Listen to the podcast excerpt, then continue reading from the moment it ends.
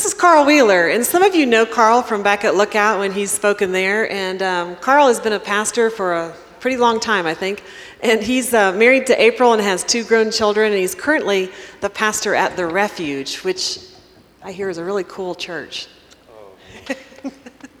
Not as cool as ours, but pretty cool. but, um, anyway, so uh, I would love to pray for Karl, and um, we'll get going. So, Father, um, I thank you for Karl. I just know um, the times when I've heard him speak, uh, I just have loved the way that he wrestles with Scripture and with just the real stuff of life, and um, has a love for you that comes through and through humor, through um, just him really taking your word and sifting it through life and um, just so appreciate each time when he shares pieces of his story and allows us to know him, but, but even more, Lord, know you through his story. So I pray that you would um, bless and anoint his words this morning, and you prepare our hearts to hear um, the unique message that you have for each one of us because of this day and time and connection with where Karl is in his story and your word. So we give it all to you and ask that you would make it what you want it to be. In Jesus' name I pray. Amen. Amen. Thanks, Francis. Well, it's always nice to come back. I, I feel like I'm with uh, friends. It seems like about every three years I sort of show up in your guys' life after the last, for the last 15 years almost. So yeah. it's kind of fun. I, uh, I, I, just a little, I got a, a little, I don't know if it's a disclaimer or just trying to be honest. The, the refuge is the least cool church you will ever go to. we are so ragtag. My friend Kathy and I started about um, five, almost five years ago, and, uh, and our, our little faith shelter is comprised of a lot of people that um, sort of fit outside of maybe typical, normal, social, I don't know, comfortable places. So we have a lot of people that struggle with mental illness or addictions, and so I fit in quite well. And, but don't come thinking it's cool. It's not cool. It's fun. It's, it's always, I will always say this, it's always surprising, but not cool. Um, a little I hate to do this, but it's kind of a little disclaimer. And, and that is that we're going to have a conversation this morning. This is real. I am so sorry. What did I do wrong here, Ben? I, I, oh, I know what it is. You have a little clippy thing. Excuse me. Yeah, would you fix it? It's going to just drive me crazy. I like that you guys have staff that just do nothing but fix things for people, and that's just amazing. Like, like stage hands or something. never fixed my microphone. Well, I'm a special guest, you know. Um, so anyhow, here's this, this disclaimer: is we're, we're going to be having this conversation this morning about what maybe I don't know the most famous story that Jesus tells. The story is so famous that some of the language kind of has seeped in even today into our culture. So when I say the word Good Samaritan, which is what we're going to talk about, you already know what that is in a sense. Even if you're not familiar with the Bible, we, we know a little bit about the story. So before we can get into that, it, I think it's important we sort of get an idea about what's, what's actually happening in this story. In, in, in Luke 10, where this story takes place, instead of picking up where we normally start the story, I want to just start the story three sentences before. And three sentences before, Jesus is talking to his father, and he says this Lord of heaven and earth, thank you for hiding these things from those who think themselves wise and clever, and for revealing them to the childlike. I, I want you to know that when someone asks a question that they already know the answer to, they're almost always sort of revealing that it's important to them that that you know where you stand. A question asked that somebody already knows the answer, and it could be, I mean, it could be a legitimate, I suppose, sort of teaching method. But again, I mean, there's the teacher and then there's the student. It becomes very clear. But mostly when somebody asks a question that they already know the answer to, I don't mean to be crude, but they're kind of being a smartass. So just imagine for a second, just imagine you're, you, you, maybe you were late coming this morning to church, and so you're, you're, you're speeding, and you know you're speeding, and you look in your rearview mirror and you see the lights and you pull over, and the nice gentleman will come to your window. And the, the first thing he's going to ask you is, Do you know why I pulled you over? Now, you don't want to say what you really want to say, like, hey, dude, if you've forgotten between your car and my car, I think like the Constitution says I don't have to say anything. Or, you see, he's not asking the question because he doesn't know. He's not bewildered. Like, wouldn't that be weird? Like, he's kind of, you know, Barney Fife going, maybe you guys can work it out together. I don't know. Let's talk about this. Um, I don't know. Could, did you smell something on my breath? Did I wee? I don't know. No, he's, he's kind of setting up who's in charge. When somebody asks a question to which they already know the answer, they're sort of being a smartass. But it's also important you remember that they're not, they're not looking for honesty, they're looking for correctness. Those two aren't always the same. I remember I was eight years old. My mom had just been remarried for about a little over a year and a half to my stepfather, and we were vacationing in Florida over the 4th of July. I was a child of the 60s.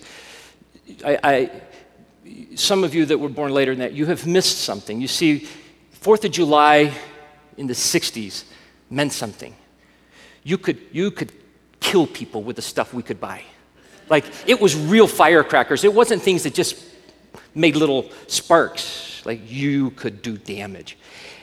And it was totally appropriate in the 60s to give an eight year old child a bundle of that and let them go. And so my brother and I are out around our little cottage there in Florida, and we are just blowing things up. And I, and I had this brilliant idea. Like, this is good stuff. This is just, I'm just eight years old, so it's not like real sophisticated, but I had this idea of a fantastic little joke to play on my mom. And so I told my brother, let's put a bunch of them together. And we kind of put it by the door, and it made this enormous boom. And then I went into the house. This is good stuff. I went into the house with my hands over my face, just screaming at the top of my lungs. I mean, that's good stuff, right? I mean, that's funny. My stepdad did not, very humorless man. and he beat me. Like in the 60s, you could do that. You didn't go to jail. You just, and he did that. And then when he got done, I'll never forget, he looked at me and he said, do you think you'll ever do that again? And I thought that he knew I'm kind of a rotten kid. And I thought it was a test. I really did. And I knew that if I got the wrong answer, I was going to be in so much trouble. So I said, Yes, I probably will. and, he, and he beat me again. Because he wasn't looking for my honest answer, he was looking for the correct answer. And that leads us into our story. So the story begins like this One day, an expert, you, you gotta just, just kind of savor some of the language. One day, an expert in religious law stood up to test Jesus by asking him this question. That Jesus has been asked this question. The question is, Teacher, what should I do to inherit eternal life? A legitimate question. And Jesus has been asked that question by, by people that have soft hearts and are wondering and want to know the truth. But this guy doesn't want to know the truth. What he wants to do is to prove to everybody that he's got the truth. He's got it dialed in. He's not sort of confused about this idea. He is a smartass. And he's trying actually to embarrass this rebel rabbi in front of a group of people.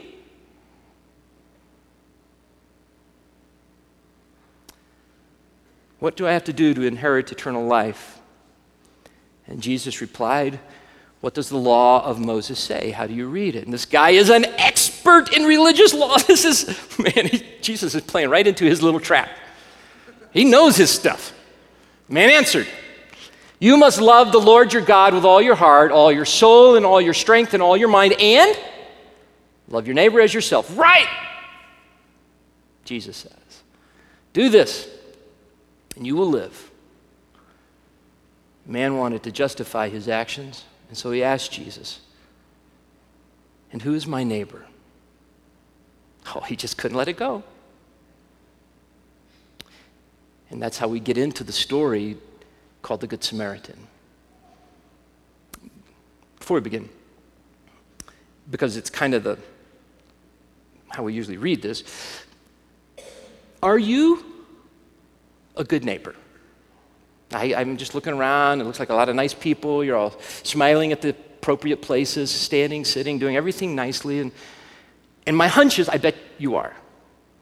And I, I, I, I'm a little embarrassed, but I'm going to tell you I'm a good neighbor, and I can prove it.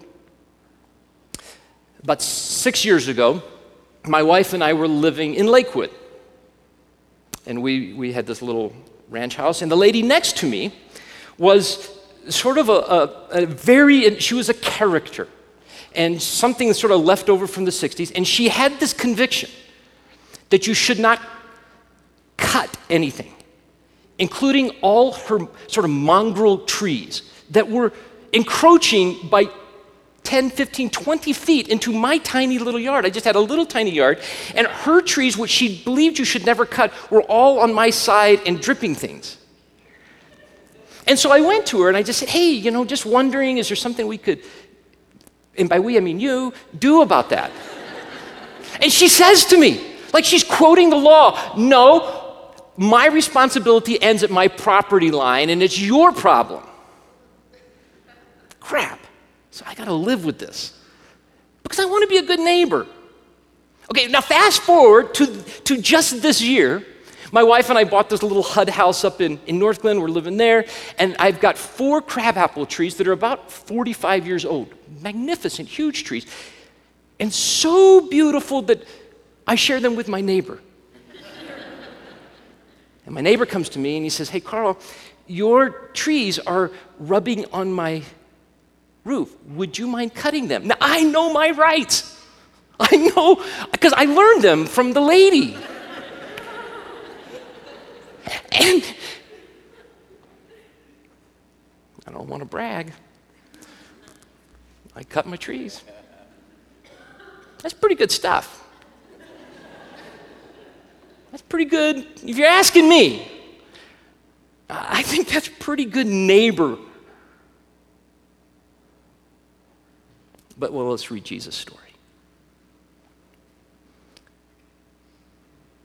And Jesus, again, is speaking to a man who's not interested in knowing the truth, but in revealing that he has the truth. The Jewish man was traveling on a trip from Jerusalem to Jericho and was attacked by bandits.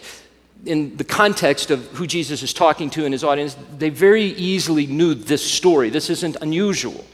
Everybody's going to Jerusalem. It's, you know, kind of the, I guess this is mixing metaphors, but that's the Mecca. You know, that's where you go. And, and that road between Jericho and Jerusalem was actually kind of famous for the bandits. So he, he knows this story. And they stripped him of his clothes, they beat him up, and they left him half dead beside the road. By chance, a priest came along. And notice how Jesus is telling the story. So he's a Jewish guy, and a Jewish priest is going along. So we're talking about somebody that's kind of in the same fraternity, at least. I mean, they're, they're, they're familiar. They're, they're, they're, we're not talking about some alien. This is, could have been one of his buddies. I don't know. But he crossed over to the other side of the road. And then a temple assistant walked over. Again, somebody that's culturally similar. And looked at him lying there, but also passed by on the other side. Jesus, Jesus, Jesus says this. He says, Then a despised Samaritan came along. There, there is always, and I'm sure, I, I, guess in every period of time, there is a, a group of people which it is accepted and it's okay to despise. I grew up in Alabama in the 60s.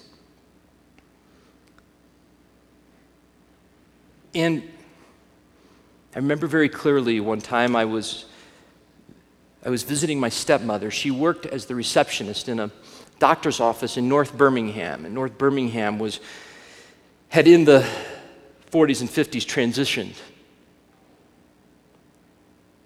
But the doctor's office stayed there, and it was I always just a really nice doctor's office. It was, you know, kind of that 60s modern sort of chrome furniture and Naugahyde and very well lit, and it was nice. And I was there waiting for her to get off work, and I was getting a drink of water when her coworker came and grabbed me by the back of my shirt and pulled me away from the fountain. And she said, Don't drink that. That's a, and it starts with N. It's a terrible word, but a word that I heard every day of my life. It's one of those fountains. I, I know I was confused. I didn't understand. I couldn't under. I mean, I knew what that meant. I mean, because I, I, was familiar with there was a fountain for white people and there was a fountain for people who weren't white. I, I knew that, but I, I didn't know that that was in this office. I thought it was. I thought it was a white doctor's office. And she said, "Come with me." And I had never seen this room. And I went around the corner and she opened a door, and there was a room I had never seen, and it was packed. It was packed with people of color. And there were no bright lights or chrome furniture, but there were just wooden benches. And she didn't say anything and closed the door. I grew up in a time when it was acceptable in my family to despise a group of people. Although I was too young to necessarily understand why, I just grew up knowing that that's what you did. The Samaritan story is complicated, but it had been going on so long that it was no longer related to an actual offense. It was just a group of people that Jewish people hated. And so in Jesus' story, he makes the character a Samaritan. Then a despised Samaritan came along, and when he saw the man, he felt compassion for him. Going over to him, the Samaritan soothed his wounds with olive oil and wine and bandaged them. Just so you know, I mean, this is not like a first century EMT. He's not, you know, going around looking for people in ditches who have been beat up and he has his little first aid kit. This is his stuff. This is the wine and the oil that he's going to need. I don't know this, but I got this hunch that the bandage is just something he tore off his own clothes to make. And then he put the man on his own donkey and he took him to an inn where he cared for him. This man who had been oppressed, and people had even perhaps forgotten why, but it was just part of the culture. You oppressed Samaritans, you hated Samaritans. You were mean to Samaritans, and it was okay to be mean to Samaritans. And that guy is, he's taking care of the Jewish guy. And then the next day, he handed the innkeeper two silver coins, telling him, Take care of this man. If his bill runs higher than this, I'll pay you the next time I'm here. Okay, now this is a little over the top. Now, you're nice people. Do you know anybody? Have you ever met someone who's anything like this guy? You see, the reason I feel like I'm a good neighbor is the same reason I feel like I'm a pretty good golfer. I've always golfed. I've always loved golf, but I've, I've never, I started in college, and it's just it's something I did five, six, seven times a year. This last year, I decided, and I'm sorry, if you're not a golfer, you're going to be just bored to tears for just a, just a few moments. But, but this year, I don't know what, it was, I, was, I know, I was watching the Masters, which happens in the spring, first major tournament, speaking golf language here. I decided I want to try to be a good golfer this year. Two weeks ago, I was coming to the 18th tee. That's the last hole you play. If I shot par, I was going to break 80, which is sort of a milestone for those of us wanting to become good golfers. It's a big event. I just had to shoot par. I took a 10 on that hole. A 10! A 10! And I'm distraught. I'm literally distraught. I'm all by myself there. I'm not playing with anybody. I'm distraught. And then it dawns on me I get to keep my own score. I can put anything I want down. Like that, I became a great golfer. Suddenly, I'm breaking 80, making birdies. I'm amazing.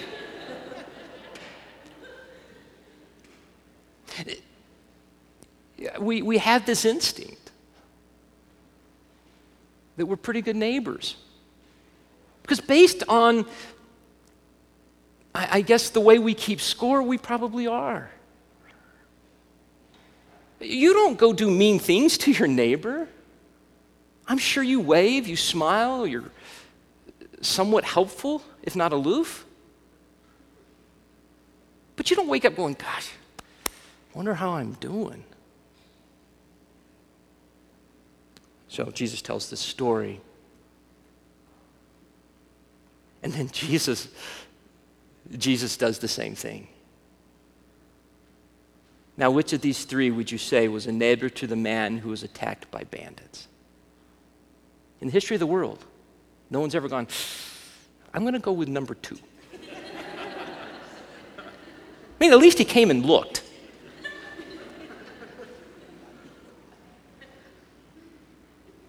The man replied, The one who showed him mercy. Jesus says, Yes. Now go and do the same. All right, I'm going to tell you right now. I don't have, I'm, I'm going to create some, I'm going to create some questions I don't necessarily have answers to. But I can tell you where this, this story is troubling to me in the way that I've always heard it. Because you see, the question was, the question was, what do I have to do to inherit eternal life? And it sounds to me, at least the way it's always been told, that basically you become a person who's that kind of neighbor. So, if the story is about being a person who would be willing to do that kind of sacrificial life to someone who had oppressed them, even as good a neighbor as I am, I'm, I, mean, I'm hosed. The, the, the, difference is too dramatic. I, I, I could try, I could try, I could try. I don't think I'll ever be that kind of person. I want to be, but I don't think I will. Which makes me think maybe most of the time I've thought about this story, I thought about the wrong guy. So I've always wondered, am I which one of the three passer-by am I? And it was a year ago, almost a year ago in eight days, that I discovered that there was another character in the story that I really relate to. And it's the guy asking the question who didn't really wonder, but who was certain. Certainty is one of the things that has perhaps caused me the most damage. August 9th, 2009 was the last drink I took. I didn't start drinking alcohol till I was mid 20s. I went to sort of a fundamentalist Bible college. I grew up in a fundamentalist sort of experience, and, and alcohol was devil juice, and I didn't mess with it until I tasted it. I kind of like the devil. And I didn't drink heavily by any means, but I drank progressively, and I drank consistently. And then about two years ago, really only about two years ago, I began to drink quite a bit. But I'm not a, I'm, I'm, I wasn't an alcoholic. I mean, I grew up in an alcoholic home. I know what alcoholics are. My mom's an alcoholic. I know what that looks like. That means you start drinking at noon and you, you down gallons of wine and you're passed out by six. I wasn't that. But every day, I had to sort of make sure that my last appointment was done around four. And then three. And then two. And then I started sort of drinking as much as I could between two and three so I could go to sleep and wake up before April got home. And then when April got home, I could have just a glass of wine with her. And I was, whew, I wasn't an alcoholic. Honestly, it never crossed my mind. I never once said, Jesus, do you think I got a problem here? Can you help me? Until a year ago. And I had this amazing gift to discover that I didn't have my life dialed in, and I didn't have all the answers, and that I was powerless and unmanageable, which is a glorious experience. Knowing that I was right has led to every big fight I ever had with my wife, every friend I ever lost, and every job that I probably failed at.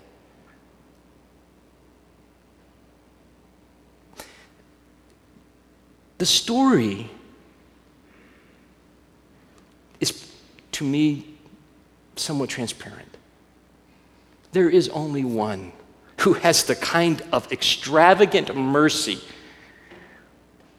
to heap it on in a way that is not even imaginable. And Jesus offers that not to the wise and the clever, to those who have it dialed in, who don't really question or have any need, but to the children. Children don't lack confidence. I mean, they dance when you're watching, they're confident but they're not certain. When they ask you a question, it's not so they can show you how stupid you are, it's because they want to know and they trust you with an answer. And so the, the gift of this extravagant mercy is given to those who are simply willing to say, I don't have it dialed in. I don't really know the right answer, but I know who does. Let me pray for us. And for me. Thank you for the gift, the offer you make to us to to not have to have it together, not to have to have right answers, not to have to have that facade, but to take our, our childlikeness, our woundings, our brokenness, our pain. In you, Jesus, I, I know you pour on us the very resources you have your own oil, your own wine. You would pay any price to take care of us. And you heal us. You heal us from ourselves. So that's what we give back to you, all that we are. Amen.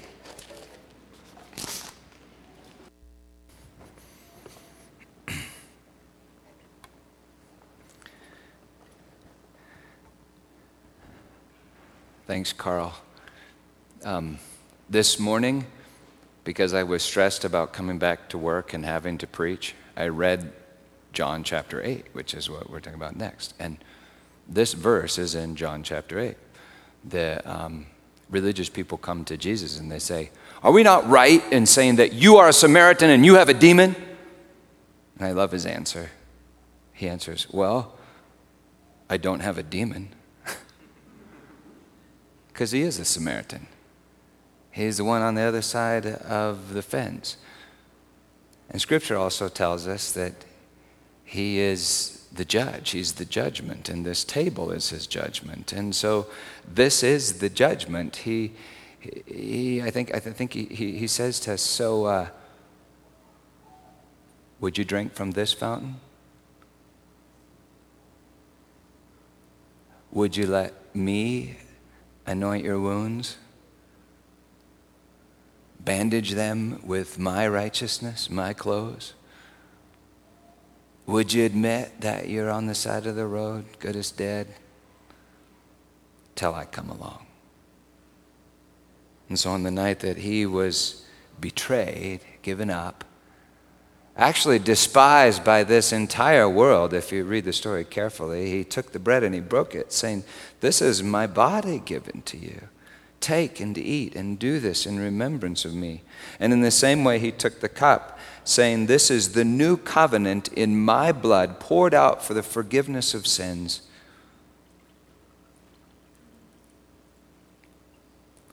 Let me anoint you with this.